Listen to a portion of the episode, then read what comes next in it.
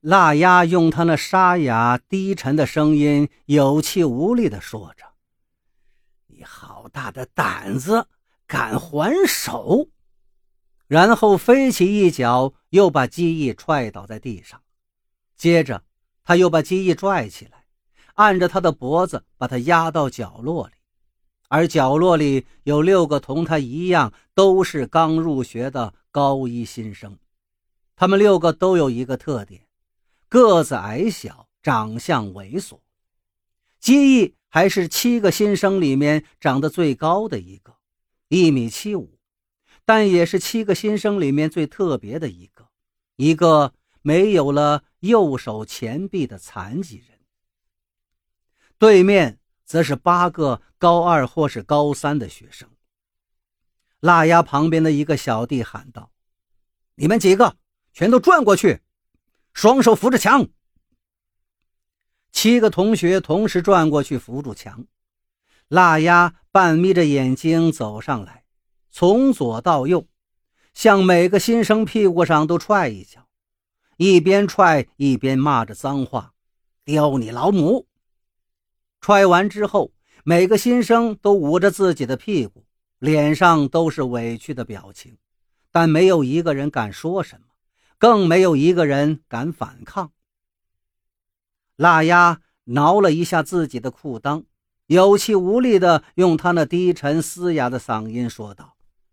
我叫腊鸭，你们这群高一的给我记住，这是给你们的开学礼。说着，他走到鸡翼面前，鸡翼直直地盯着腊鸭那张永远睡不醒的脸。腊鸭一只手捏住鸡翼两边的脸颊，鸡翼的嘴就立刻变成了 O 型。你个断手佬，听说鸡比有个弟弟。也是个断手，也来这里读书了。姬毅赶忙道：“我就是他弟弟，是吗？你哥哥就是姬比啊！你哥是姬比，我就不敢动你了。”说完，腊鸭一巴掌就把鸡翼扇倒在地上。回去告诉你哥，要想单挑的话，我随时奉陪。在饭堂吃晚饭时，鸡翼问哥哥：“哥，那个腊鸭什么来头？”鸡比道：“他呀，整天装逼，在学校里称王称霸呗。怎么，他欺负你了？他今天踢我屁股了。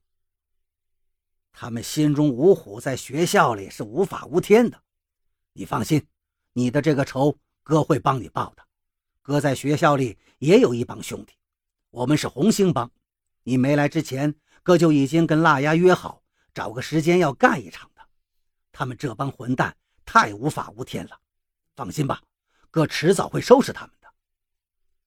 记忆也听兴奋了，哥，到时候打架，我也去助你们一臂之力。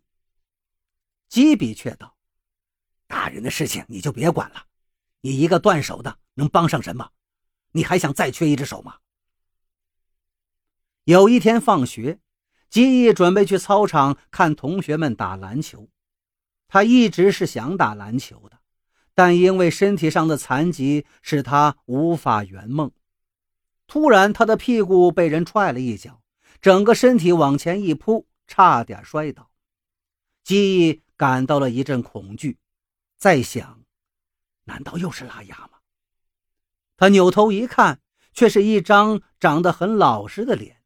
张贤达，腊鸭在高一新收的马仔，他仗着自己有腊鸭罩着，就在班里欺负那些胆小的同学。班里的男生都说他是腊鸭身边的一条狗。班上还有两个男生见他有辣鸭罩着，也就跟着他混了。此时他们就是三个人，而基义只有自己一个人。基义怒道。你干嘛踢我？张贤达微微一笑，道：“干嘛？揍你呗！干嘛？你这一条胳膊的，你以为你哥哥基比很了不起呀？告诉你哥，过几天心中无虎会铲平他们红星帮的，到时候你就知道新希望中学是谁的天下了。姬毅握紧左手拳头，青筋暴起的喊了一句：“我叼你老母！”然后冲张贤达冲了过去，对方三个人也一拥其上。姬毅根本不会打架，从来都是他哥哥保护他的，所以很快就被打倒在地。三个人围着地上的他使劲的踹。忽然有一声大喊：“住手！”张贤达转过身去，一个一米八几的大个子，很壮，肌肉结实，眉毛很粗，眼神透着凌厉，跟地上这个身体瘦弱的残疾的男生截然不同。而他就是基比，基比身后还跟了五六个小弟。此时张贤达心里发毛了，呼吸也变得紧促。